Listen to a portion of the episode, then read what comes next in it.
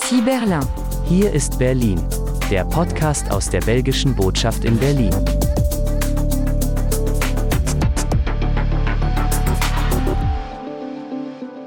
Seien Sie herzlich willkommen, liebe Podcast-Hörerinnen und Hörer. Mit Ici Berlin, hier ist Berlin, geht jetzt auch die Vertretung von Ostbelgien, der Föderation Wallonie Brüssel und der Wallonie in der belgischen Botschaft in Berlin unter die Podcast-Lieferanten. Jeden Monat wollen wir Ihnen einen solchen zum Anhören, wann es Ihnen gefällt, anbieten. Interessantes aus unserem diplomatischen Arbeitsumfeld aus Politik, Kultur und der Frankophonie steckt dabei den Rahmen unseres Themenspektrums ab. Ohne dass Sie Ihren Computer hierfür zwangsläufig brauchen, können Sie unseren Podcast ganz gemütlich vom Sofa aus, etwa mit dem Handy, herunterladen oder anhören, ihn mit zum Jogging oder zu anderen Beschäftigungen nehmen, entspannen und vielleicht dem digitalen Overkill durch Homeoffice, Homeschooling oder ähnlichem in diesen doch besonderen Zeiten etwas Entspannung entgegensetzen. Viel Hörvergnügen bei unserer ersten Ausgabe mit folgenden Themen. Krimis lesen oder hören, Georges Simenons Romane in deutscher Neuauflage oder zum Anhören. Oper in Corona-Zeiten. Die Opera Royale de Wallonie in Lüttich feiert ihren 200. Geburtstag. Und Tag der Frankophonie, die französische Sprache und deren Kulturraum im Fokus. Zu unserem ersten Thema. Wer kennt ihn nicht, den Lütticher Schriftsteller Georges Simenon, Vater des Kommissars Maigret, Verfasser unzähliger Romane und Geschichten, die wiederum Vorlagen für viele Filme, Rundfunksendungen und Hörbücher wurden.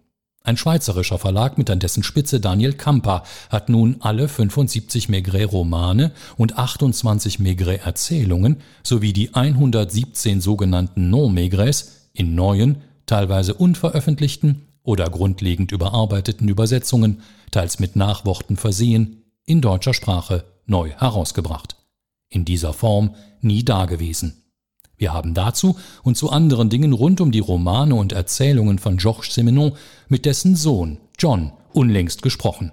Dem Kamper Verlag sei er für diese neue Werkausgabe in deutscher Sprache äußerst dankbar, so John Simenon, den wir über Zoom im schweizerischen Lausanne erreichten.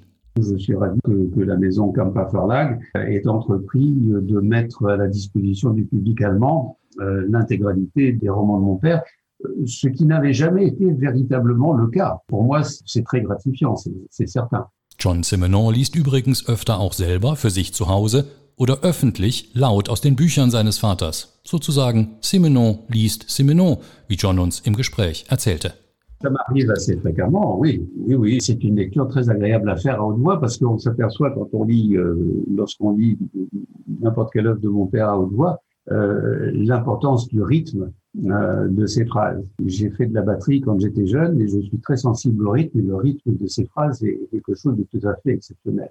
Er lese gerne und häufiger vor Publikum aus den Romanen seines Vaters, vor allem wegen des Rhythmus in der Sprache, der falle ihm als ehemaliger Schlagzeuger mit besonderem Gespür für Rhythmus, so John Simenon weiter, besonders angenehm auf. Das ganze Gespräch mit dem Sohn von Georges Simenon können Sie übrigens, wenn Sie mögen, im Original oder mit einer Übersetzung versehen, auf unseren Internetseiten unter www.wallonie-brüssel.de nachhören. Für den, der derzeit etwas Entspannung sucht und dazu gerne zu einem Buch greift, vielleicht ja eine Anregung, die Fälle des Kommissar Maigret noch einmal aufzuschlagen oder anderes von dem Lütticher Erfolgsautor Georges Simenon, von dem es viel Unbekanntes und viel mehr als Krimis zu entdecken gibt, zu lesen oder hören, denn natürlich gibt es die Geschichten und Romane von Georges Simenon auch als Hörbuch oder Hörspiel. Um sie auf den Geschmack zu bringen und vielleicht als Anregung, auch für Bilder im Kopf, ein kurzer Auszug aus seinem Hörspiel zu Georges Simenons Kriminalroman Maigret und der gelbe Hund.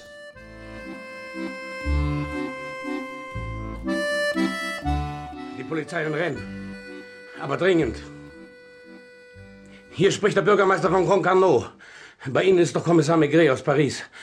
Kann ich Ihnen dringend... Äh Kommissar Maigret, bitte kommen Sie noch heute zu uns. Hier ist gestern Abend ein Mord. Ja. Was soll ich bringen? Vier Pernod. Äh, für Sie auch, Herr Kommissar. Trinkt man hier nicht Calvados? Nach dem Essen. Sie haben alle vier hier zusammengesessen? Ja, ja, und Karten gespielt. Dr. Michaud ist als Erster gegangen. Ja, ich habe seit Tagen wieder meine, meine Leberschmerzen. Ja, und eine halbe Stunde später Mostagan. Die Ärzte glauben, Mostagan wird durchkommen. Ja, der Täter muss irgendein Verrückter sein. Allerdings wohl nicht von hier. Wir kennen ja die ganze Stadt. Und der Hund? Ah, dieses scheußlich gelbe Vieh treibt sich seit gestern Nacht hier herum. Niemand weiß woher. Als wir herüberstürzten zum Mostagan, da war er, glaube ich, schon da. Pernod, meine Herren. Moment, ich hol schnell noch Wasser.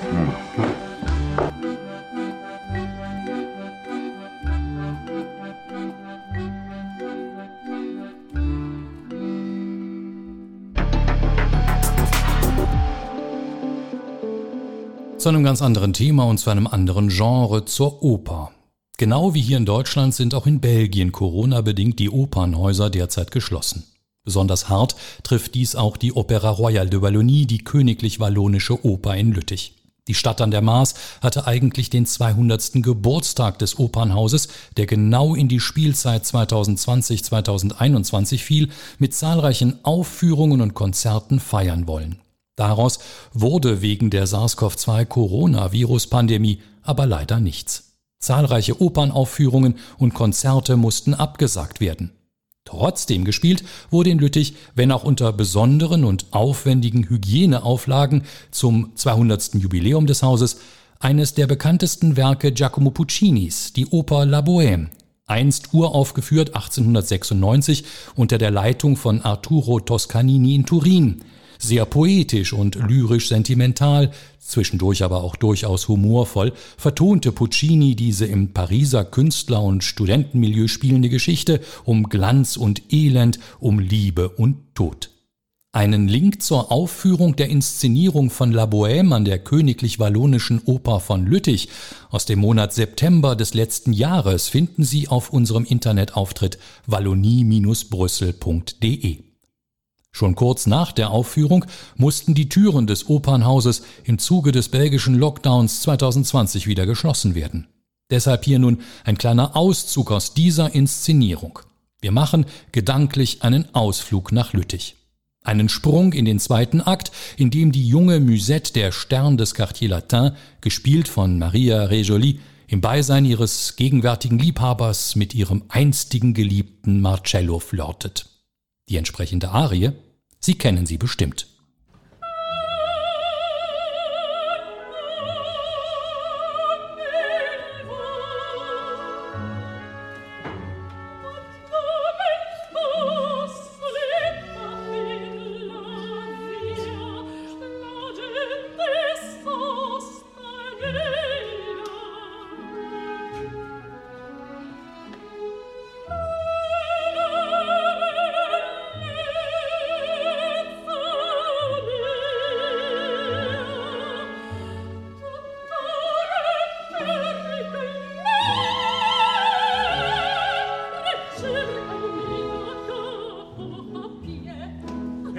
alla seggiola quella gente che dirà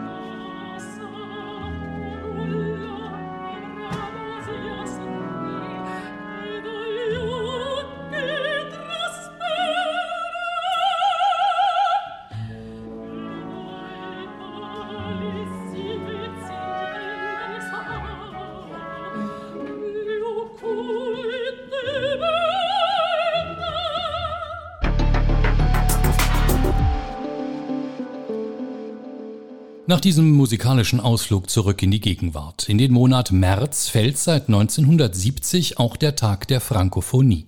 Überall auf der Welt, wo Französisch gesprochen, gelehrt oder gelernt wird, rücken am 20. März die Verbreitung, Pflege oder der Erhalt der französischen Sprache in den Fokus und stehen Frauen, Chancengleichheit und die Jugend aber auch Bildung und Digitales, nachhaltige Entwicklung und Wirtschaft sowie Demokratieerziehung und kulturelle Diversität im Mittelpunkt des Interesses.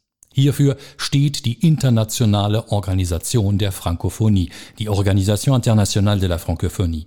Deren Generalsekretärin Louise Mushikiwabo hat unlängst deshalb noch einmal betont, dem Französischunterricht und dem Erlernen des Französischen während ihrer Amtszeit absolute Priorität einzuräumen. j'ai placé l'éducation en langue française et l'enseignement du français au premier rang des priorités de mon mandat de secrétaire général.